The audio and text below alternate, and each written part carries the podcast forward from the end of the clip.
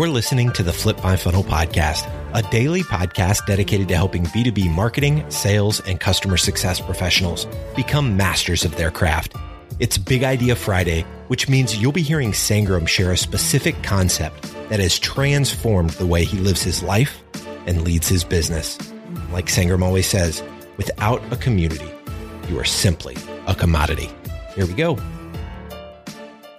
Sangram here. All right, every single Friday, I'm to do a video on my book writing. So, a lot of people have asked me, Sangram, you've written two books, you're writing another book. What does the process look like? How do you decide what to write about? How do you do research? How do you figure out what services you're to go with? How do you figure out the timeline? How do you do interviews? A ton of questions, and I've been doing that one on one with so many people. So, I finally decided to release a video which will be in the peak community, but the audio will be right here. So if you want to see a lot more notes, a lot more commentary, go check out peak community. Uh, but if you want to just hear the journey every single Friday, I'm just going to drop in a video right here for you. And if you have any questions, just hit me up on LinkedIn and I would make sure that I cover that up um, in these videos. And again, this is this is scary for me but I hope you can follow along. And along the way, if some of you get inspired and do write their own book, I want to make sure that I can help you in every way possible. So, right now, starting today, check this out.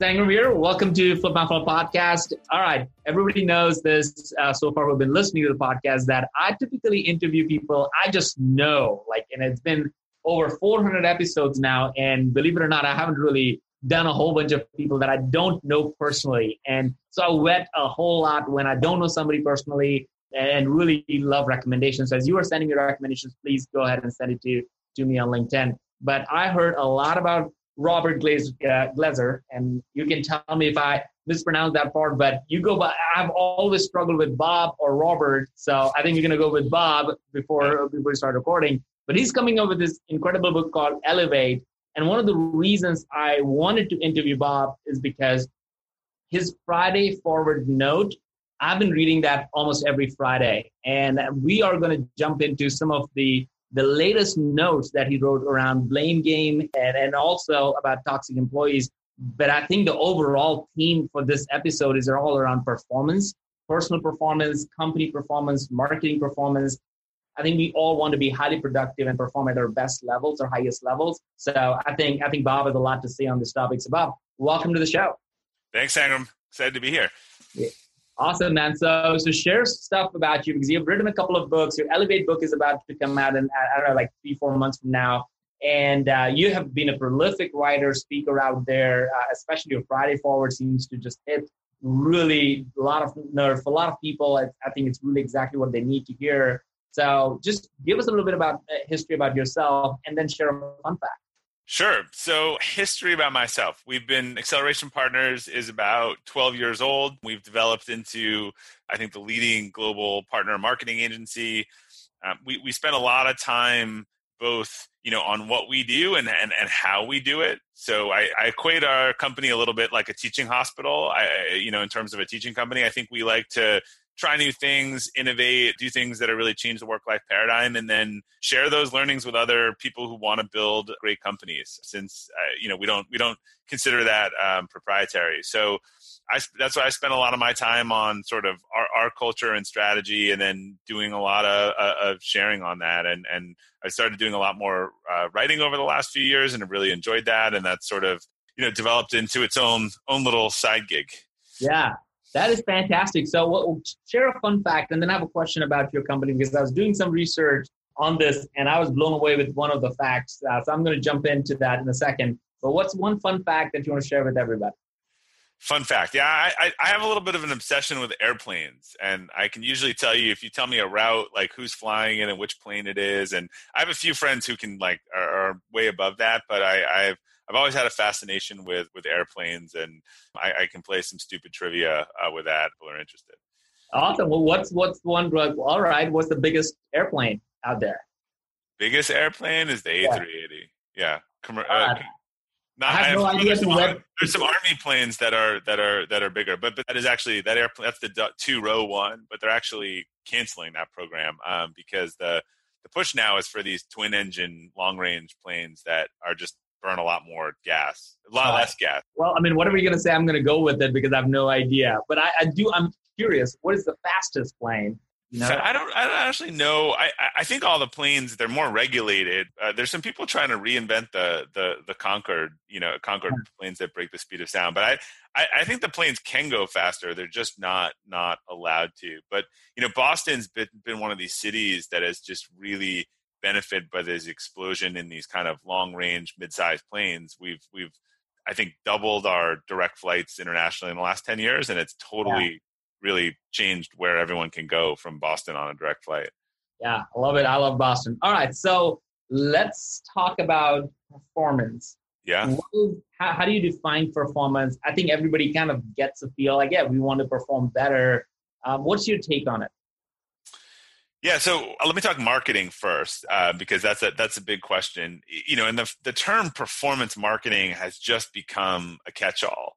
You know, and I think there's there's a real difference between paying for performance and measuring performance and know you knowing you lost your shirt or that it did well mm-hmm. right? So i i think in general like with all the data we have more and more people can can measure the result of something. I think that's really different than establishing a relationship where you pay for a good outcome and don't pay for a bad outcome. You know that's really yeah. what we focus on because we just believe in that. We think that you know marketing you shouldn't pay a lot of money for stuff that doesn't work. And, and marketing has historically been this sort of win lose game where someone has to win and someone has to lose. Um, I, this goes back to like the Daily Candy, you know, newsletter uh, 20 years ago, where it was like, hey, if you're in the Daily Candy, it made your business. Well, that's because you got in early and, and, and the ROI was good, right? Nothing is absolute.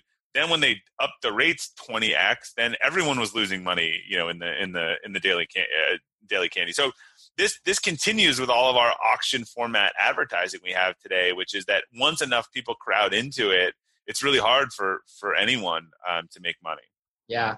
So, I mean, being a lot of the listeners are in marketing and sales, listening to this podcast, or, and, and definitely in a lot of leadership positions, do you feel that marketing in B2B is different than B2C in terms of performance measurement and how they think about it?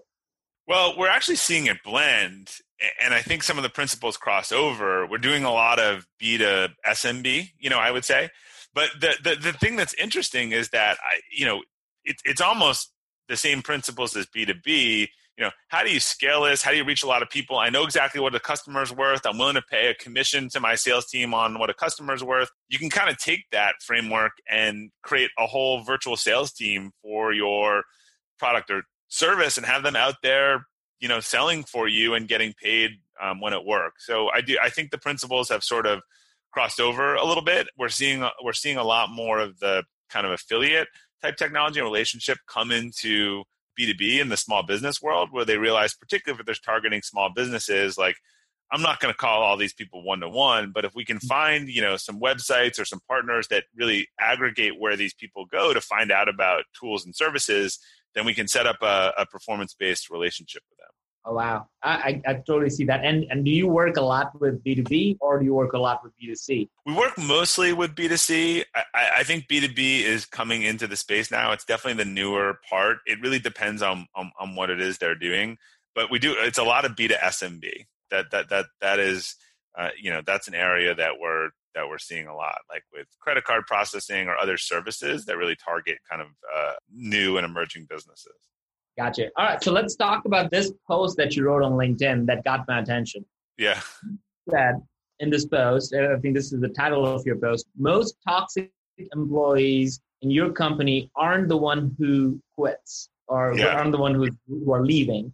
What do you mean by that, and where do you get that idea?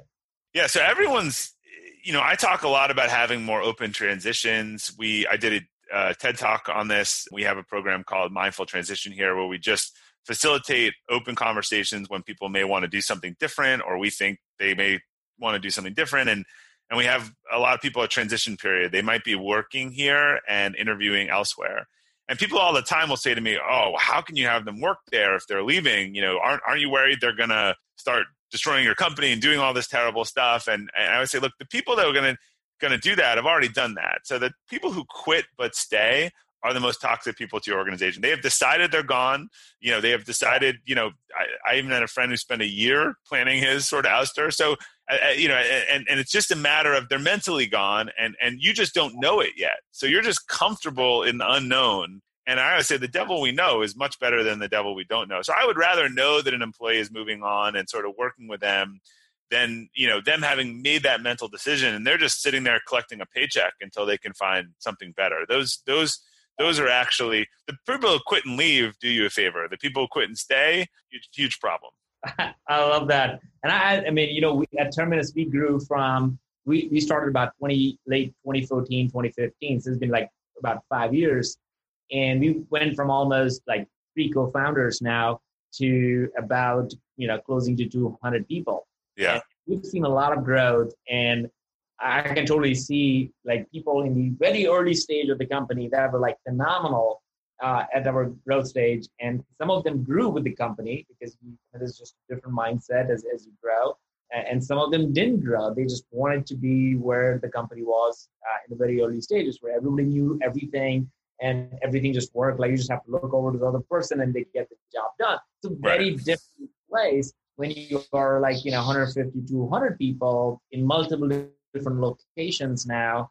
Um, we, we acquired a company. A lot of lot of things changed, and uh, I I think it's as as you I saw a lot of times I feel like it's easy for organizations to do these email communications and these once uh, in a while town hall meetings or all hands meetings, but not have a two way communication to really understand what's going on with different people. What are the best practices in your mind to just encourage this open conversation so people would come out of their closet.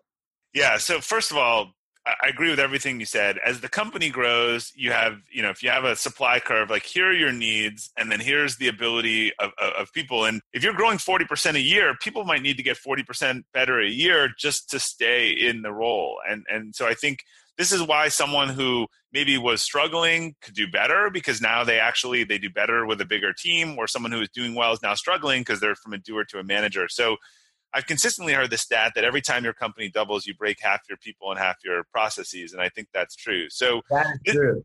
This is just where the honest conversations. Hey, do you like this role? Is this what you want to do? Should there can we find something else for you to do? Or frankly, do you want to go find another company and do that same role that we don't we don't have anymore? So what happens is that we we rather than have an uncomfortable conversation and, and lean into the relationship psychologically we distance ourselves from the person when we know that we have to have an uncomfortable conversation and they kind of we, we make them out to be kind of a bad person or whatever so that we feel better about what we have to do. It's i, I think it's strongly cognitive dissonance versus sitting down and having that conversation and said you know the person says you know what? I used to love this job and i don't anymore. Okay great. Well let's let's talk about what that means. Not okay leave and walk out the door today. I mean that's just not not productive for for anyone. So uh, we, we talk about our early warning kind of detection radar you know, mm. I, I think we try to do a bunch of different things. You know, we have quarterly check-ins. Those all end with "Are you present? Are you happy? Are you present? Are you engaged?"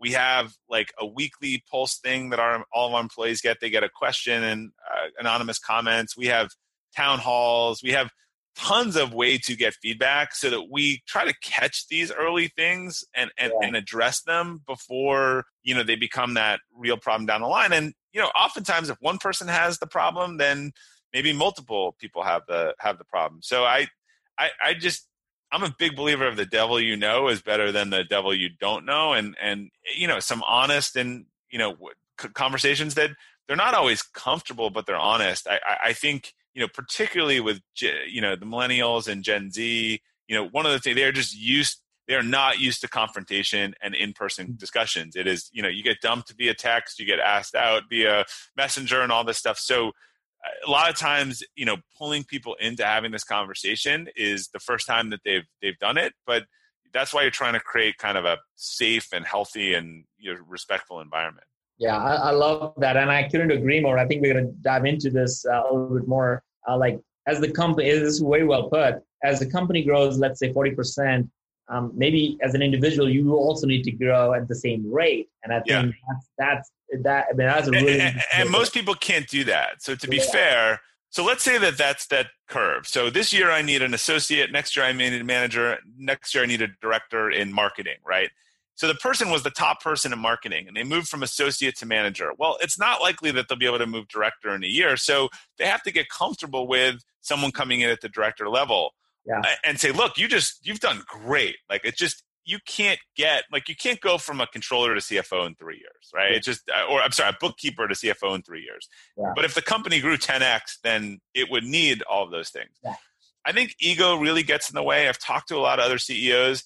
For people who are growing 20% a year, but the role is growing 40 like that's great and like there's a role for them to play but they've got to understand that based on the needs the company's going to have to make other decisions and i think pride really gets in the way for a lot of people there and they can't adjust to that. You know the one thing i always say is like i don't i don't believe in the phrase it's just business like at all but i think there are there are the reality of this is actually what the company needs and and we can't ignore that combined with the discussion of what are you good at and what do you want to do and where where does that not fit? So you know saying oh it's just business like that's a that's a weak you know yeah. thing to say but saying hey here is what the company needs and frankly like i can't let you do this role because eh, you're not there and and and i'd be putting the company at, at risk to do that. So the best example i have is i have a friend who let his company was growing exponentially and right kind of let that bookkeeper become a controller controller become a cfo and they made like a million dollar mistake right? It just they were not at that level and that is what the company needed. Yeah. I love this and uh, we have uh, I mean, it reminds me of ben ben warren who's in our company uh, has been with the company from day one. And as we grew, obviously with the number of employees and, and just revenue wise, he was the first one to, to bring up said, Hey guys, I don't think I'm right to actually handle this level of things. Like now we're about to go do an acquisition. I'm like, I've never done an acquisition before.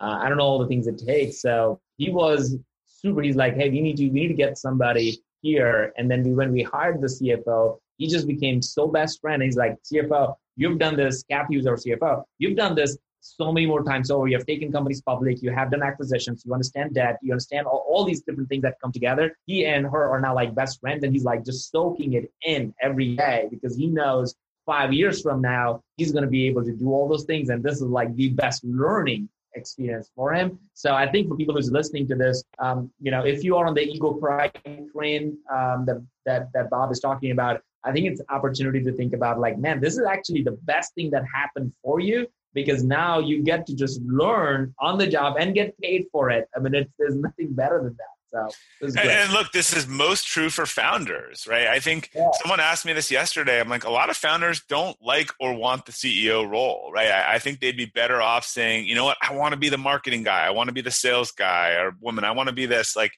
but but don't take that role if you don't want it and you don't want to do what's necessary and and I, I, always say like you really shouldn't call yourself a ceo unless you have an exec team right you're not a ceo yeah. if you're running every function in the company you're a micromanager who's yeah. who's doing everything like the job of the ceo is to manage a leadership team that's good so one of the things i saw as i was doing some research is your company has 100% approval rating for the ceo and like uh, for you and the leadership team that's like phenomenal. I haven't really heard. So congratulations on that that kind of glass door rating. Thanks. Yeah, look, we try to be really uh, my, my thing is like we just try to be honest with people. We are we are we think we're a great place to work for a certain type of people and and and not for everyone. And so we're we we do what we say and we say what we do. And if people don't like working at acceleration partners i think they would say you know what they are very consistent with what they say and what we do and it's not for me like it's kind of in sports if you're like a running back and you realize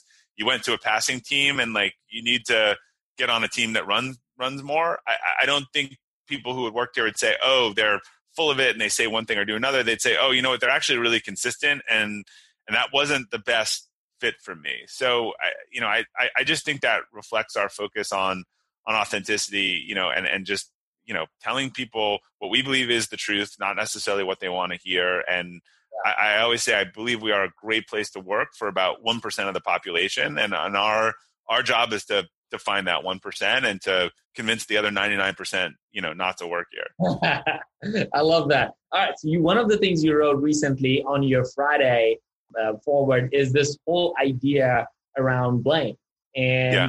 you unpack that because that obviously went kind of crazy uh, on LinkedIn as I saw it.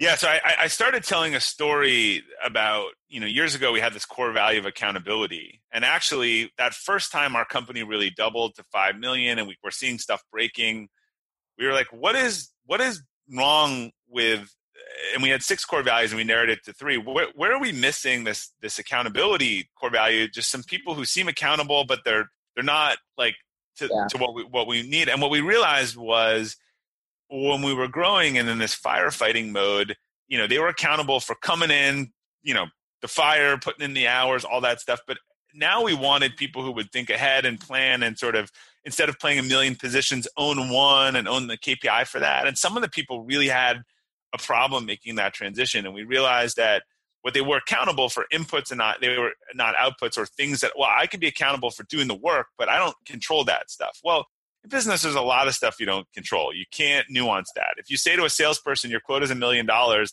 they don't know where that's coming from, but they they own their quota and they got to go figure figure it out. So so we updated the core value to own it, and it's really become part of our vernacular. And and we say to people, look, you just own this. You own the good, the bad, the ugly related with it. And there's people who who want to do that and don't. And then you know I shared a story that my friend Jayson Gaynor, who's the founder of Mastermind Talks, posted on Facebook just a great story about how he got this ticket, a $500 ticket just for looking at his phone at a red light, which is illegal in Canada. And, you know, that he had been talking to his kids about the importance of taking ownership and control. And he's like, look, I, I, I got the ticket. I earned it. I feel grateful for it. Like years ago, I would have been looking to blame everyone else. And I did the crime and I'll do the time or the fine, I guess, in this case. And I, I, I would just, particularly in politics, we just don't see it today. I mean, there's an amazing book, Extreme Ownership, that we read by Jocko Willink, and just where you just put everything on yourself. It's just so much better to be like, yeah, my fault. Like, here's what I could have done better, and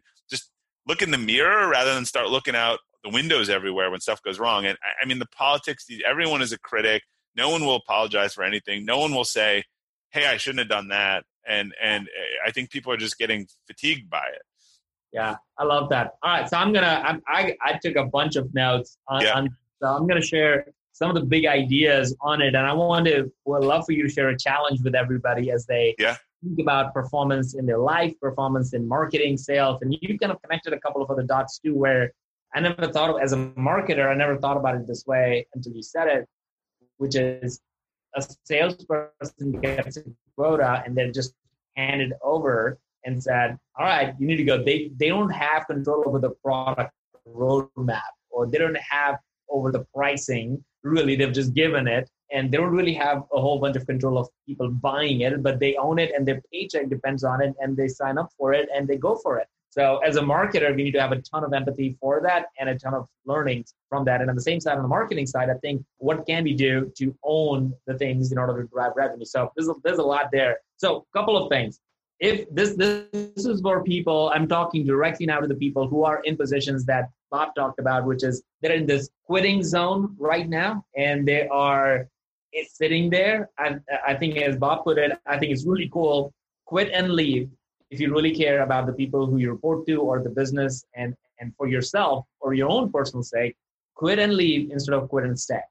I think there's a huge huge personal accountability around that is not to quit uh, and stay, that quit and leave and or quit and stay. So as much as it is the responsibility of the leader, it is also your responsibility as a person. Yeah, and, and, you know everyone wants the paycheck and the security, but you only have so much energy. So if you're already decided you want to do something different, it's better to put 100% your energy in that and, and, and find that opportunity than straddle between you know these two two worlds yeah, yeah and add, to me to add to that bob like quick example for me was like years ago, I did moonlighted a business for about three years. And we met every weekend. We did a whole bunch of stuff. And on the weekdays, I would go work. And so I was, I was fully faithful to the, to the job I was doing, but also faithful to this new idea that we're trying to do.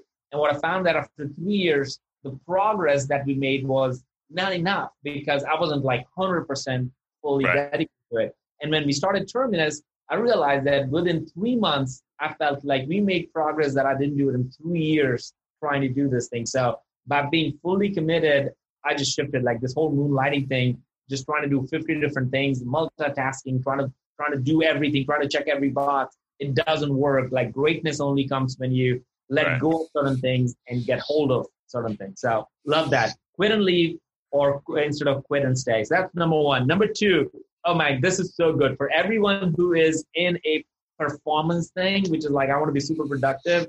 I think people should put this out there. Or if your company is growing at 40%, you need to take take action and look at yourself. Are you growing at 40%?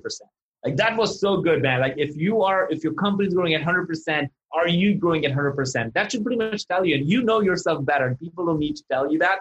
You know yourself better. So if you are in a company where you're uncomfortable, you feel like you don't understand why certain people are coming in from outside and why certain people have certain leadership roles, and you have been there from from day one, and you do everything, but you still are not going going in the organization. I know a lot of people think like that, but I think maybe you take a step back and look at are is the company growing at a much different rate than you are? And I think that might answer some of that question. So Bob, I, I really, really love that part. And then, the last part, uh, one, as people subscribe to your Friday Forward, I- I think this idea of owning it as a core value, this total ownership, I think that's a lot. That's a lot that people can think about and, and think that how when do you take ownership? And it's not like, well, everything is like as a leader, oh, if if something goes wrong, I am accountable or own it because I'm the leader. No, no, you really have to understand it, own it in a very different way. So there's a lot to unpack there. So I will really appreciate for people to go and check out. Like you can, Bob, you can share where people can go and sign up for some of the stuff that you do. And as you do that, also share a challenge with everybody listening to this episode right now and think about like, here's one thing you should do or think about. Sure. So they want to sign up for that note, uh, join the 100,000 people who get it each week. Uh, it's FridayFWD.com, or you can just Google Friday Forward and it should be the top result. And then you can find all of my stuff and writing and podcast at robertglazer.com.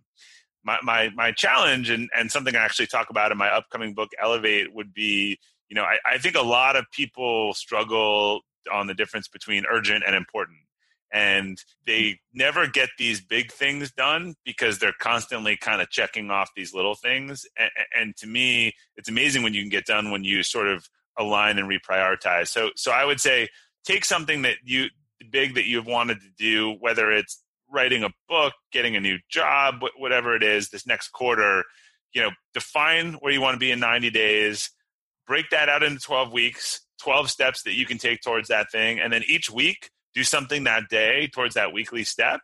And, and, and, again, you're allocating maybe 10 or 30 minutes of time each day that you're taking away from looking at people's food on Instagram or Facebook or elsewhere. You're, you're putting it all in a line, you know, domino line. And I promise you at the end of that quarter, you know, if it was the first 100 pages of your book or something, you will have that done. But if you just sit there and say, I want to write a book, I want to write a book, it, it, it sits as this monolithic goal that you'll you'll you'll never actually achieve because it seems really hard rather than what you really need to do this quarter is write half a page every day of your book. I love that love that. Take action do it own it. Love that. Bob thank you so much uh, for this. I'm sure people sign up for for newsletter. I look forward to it every friday. Thanks very much Sangram. you've been listening to the flip my funnel podcast to make sure that you never miss an episode, subscribe to the show in your favorite podcast player. If you have an iPhone, we'd love for you to open the Apple Podcasts app and leave a review. Thank you so much for listening. Until next time.